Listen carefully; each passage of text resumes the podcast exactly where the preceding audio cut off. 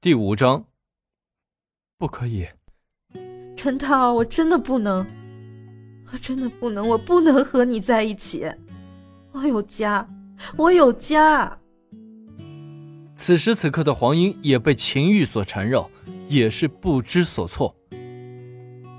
我真的喜欢你，我要你，我就要你，我要我们记住彼此。陈涛的唇再次贴过来的时候，黄英也乱了方寸。黄英热烈的回吻着，是那么的热烈，那么的用力，双手互相抱着，生怕松开就会像空气那样消失。此时此刻，陈涛也是如此心情，两个人舌头缠在一起，陈涛拼命的吸吮着黄英柔软的舌头。不行！黄英再一次用力的推开了陈涛，也许是舌头那一瞬间的疼痛叫醒了黄英。此刻的黄英，内心突然间清醒，也突然间感觉很疼痛。黄英一屁股坐在了床上，泪水止不住的流了下来。陈涛被推了一下，也坐在沙发上，愣愣的看着黄英，也是不知所措。陈涛，你是个好男人，但是我们此生缘分不够。也许早几年，或者是来生，我们也许有缘。我结婚了，我马上要孩子了，我老公对我会很好。谢谢你真的喜欢我，对我的好，我此生不忘记。但是我们无缘，我会记住你的，我们永远都会是好朋友的。如果不嫌弃。我们可以做好朋友，做知己，无所不谈。但是其他的真的不可以，因为我已经为人妻。我真的很爱你，不能没有你。我不会打扰你的家庭，我也不会给你带来任何伤害的。我会一辈子对你好。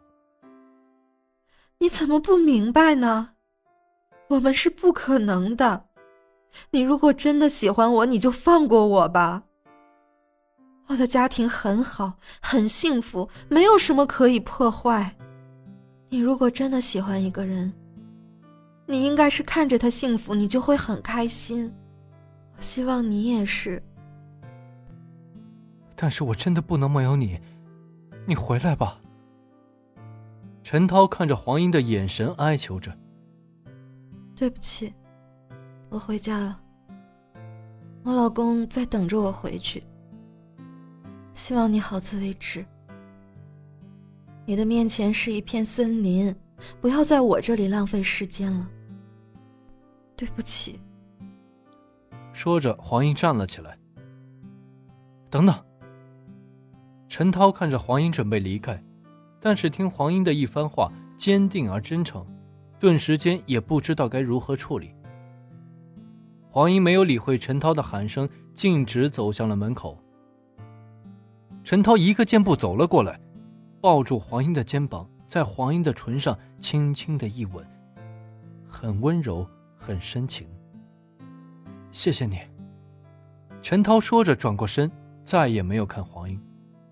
黄英转身离开了酒店，没有再回头看一眼。走在路上，内心思绪万千，但是又一团乱麻。十二点的晚上，阵阵风吹过，也有了微微的凉意。黄英决定走回家，好好整理一下自己的心情。也许林木间真的生气了，或者是发现了什么。这么晚了，一个电话都没有。难道刚才自己真的做错了吗？黄英问着自己，犹豫了几次，想让林木间来接自己，但是都没有拨打电话的勇气。思绪突然回到了六年前的大学，思绪突然回到了六年前的大学校园。那时的自己单纯善良，性格温和，今天却突然变化了很多，易怒多疑。难道是生活的压力吗？你好，我叫林木间，可以帮个忙吗？正在自习室安静看书的黄英。抬起头看见一个陌生的男孩，清瘦，个子不高。黄英羞涩的盯着这个陌生的男孩。呃，啊，帮什么忙啊？你看见没有？后边那一排有个穿白色衣服的男生，他喜欢你很久了，给你写了一封信，但是呢又没有胆量送给你，所以啊，他就让我给你送过来。林木间坐在黄英旁边的座位上，打开书本，顺手给了他一个信封。谁呀？我不认识他呀。还有这么懦弱的男生吗？有什么可喜欢的？黄英是学校里学生会的一员，加上本身就很漂亮，关注的男生自然就很多。我说呀，还真是有这么懦弱的男生，是我，我也不喜欢。林木间看着书，不经意地说了一句：“在阶梯教室里混杂着各班的人，不认识也属正常。大家都是安静的看书，互不干涉。”大约过了五分钟，林木间说了一句：“不过你看也不看，太伤人心了吧？”“你是谁呀？为什么要管我？要看你看，我才不看呢，连送信都不敢。”黄英眼睛里看着书，顺手就把信给了林木间。转眼间几十分钟过去了，教室里陆陆续续进出了很多人。林木间带着那封信，拿着书本离开了教室。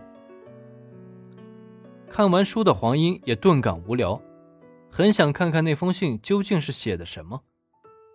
转念一想，信已经被人带走了。甚至都忘记了送信的那个男生叫什么名字。此刻的铃木间正在和寝室里的几个哥们儿边喝着啤酒，吃着花生米。我告诉你们，不就是和那个美女坐一起聊聊天吗？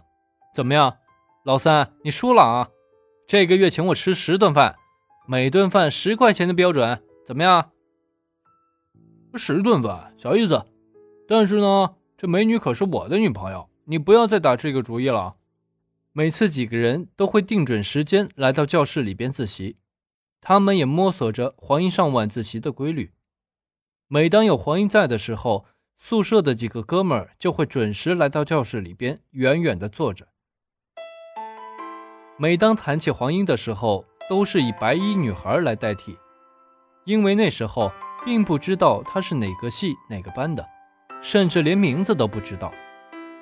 只是经常看到一个通身白衣服、长发飘飘的女孩子坐在前面自习。因为急着和哥们儿打赌，每次铃木间来到教室都会晚几分钟，总会不经意间看到黄英。殊不知，都是他们刻意的安排。铃木间对漂亮女孩没有什么好感，因为觉得那些女孩都是冰冷的，加上本身也是比较内向。很多时候不激他，铃木间是不会做出这样的事情的。寝室的老三处处想着和黄英相遇的时间，总是可以制造出很多相遇的情形，比如吃饭的时间、上课的时间、自习的时间，总会遇到他。但是呢，也都是远远的看着，黄英内心并不知情。你知道吗？我给你送信是有钱的，你要是不看，我就没钱拿了。要不你就看看呗，或者给写个回信什么的。我为什么要写回信？我连是谁都不知道，你还有报酬？说说看。是这样啊，送一封信呢赚一顿饭钱，一顿饭十块钱的标准，回一封信呢就按照二十块钱的标准。你们认识不？是不是一个班的？是不是一起的？我们是一个宿舍的。为什么让你送？是这样，因为我呢天生不喜欢美女，所以他们觉得没什么威胁，就让我送了。那这样吧，我跟你商量个事儿啊。你看，我送一封信呢，就有一；我送一封信呢，就有一顿饭十块钱；十封信呢，就有一百块钱。你呢回十封信，那么就是三百块了。我可以请你吃饭，或者爬山呀，呃，出去玩啊什么的，是吧？都不错。反正那小子家里有钱。这样吧，我可以考虑下，但是回信我是不会写的，你可以自己写啊。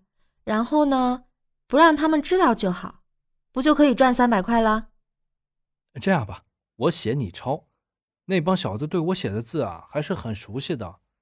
露馅了，我估计一分钱都拿不到了，别说请你吃饭了。可以考虑，但是呢，我告诉你，你写的回信不能太肉麻，否则我可不抄。从此隔三差五的就会收到铃木间带来的信。黄英表示只是为了好玩，坚持不看来信，只对铃木间的回信进行抄写。来来回回抄了几十封情书，有长有短，每次都是林木坚在他身边写好，然后黄英进行抄写，装进信封。那时的黄英对感情的事都感到很好奇。没看出来呀，你写的情书蛮有意思的嘛，你是不是经常给女生写情书啊？我倒是经常帮别人写，赚点外快。后面的多少次所谓送的情书，根本就是一个空信封。铃木坚看准了黄英是不会打开看的。转眼一年过去了，情书也送了几十封，吃饭也吃了几十次，慢慢的就熟络起来。铃木坚眼里的黄英也不和其他女孩一样爱慕虚荣、冰冷。黄英眼里的铃木坚呢，也是蛮有几分可爱和真诚。直到后来。那个写信的家伙也没有出现过，究竟是谁？铃木坚一直也不说。在学校里边，少男少女的感情是很纯真的，不夹杂任何的杂质。记得第一次公开黄英和铃木坚的感情，也是因为一封信。有一次，黄英准备去上课，刚走到教室门口，教室里边的同学已经是人声鼎沸，大家传递看着什么，黄英也没有在意。直到一个好事的同学在讲台上声情并茂的念着一封很长的情书，黄英也跟着起哄了。还不错的文笔嘛，是哪位女生收到的情书呀？或者是哪个男生的表白信啊？黄老五，你也觉得这封信文笔很不错吗？是挺不错的，怎么感觉有些熟悉呢？那就老实交代，你收了多少封这样的情书啊？边儿待着去！我只是说文笔不错，有些熟悉。大家一致的看着黄英，偷偷的笑着，笑得他心里发毛。直到上课，老师走进教室，才告一段落。等到那封信传到黄英手里的时候，才知道是写给自己的一封情书。只是落笔写的很奇怪，写的是。你要猜不出就算了。从此之后，黄英谈恋爱了，男朋友无名氏，这个消息在班级里边都传开了。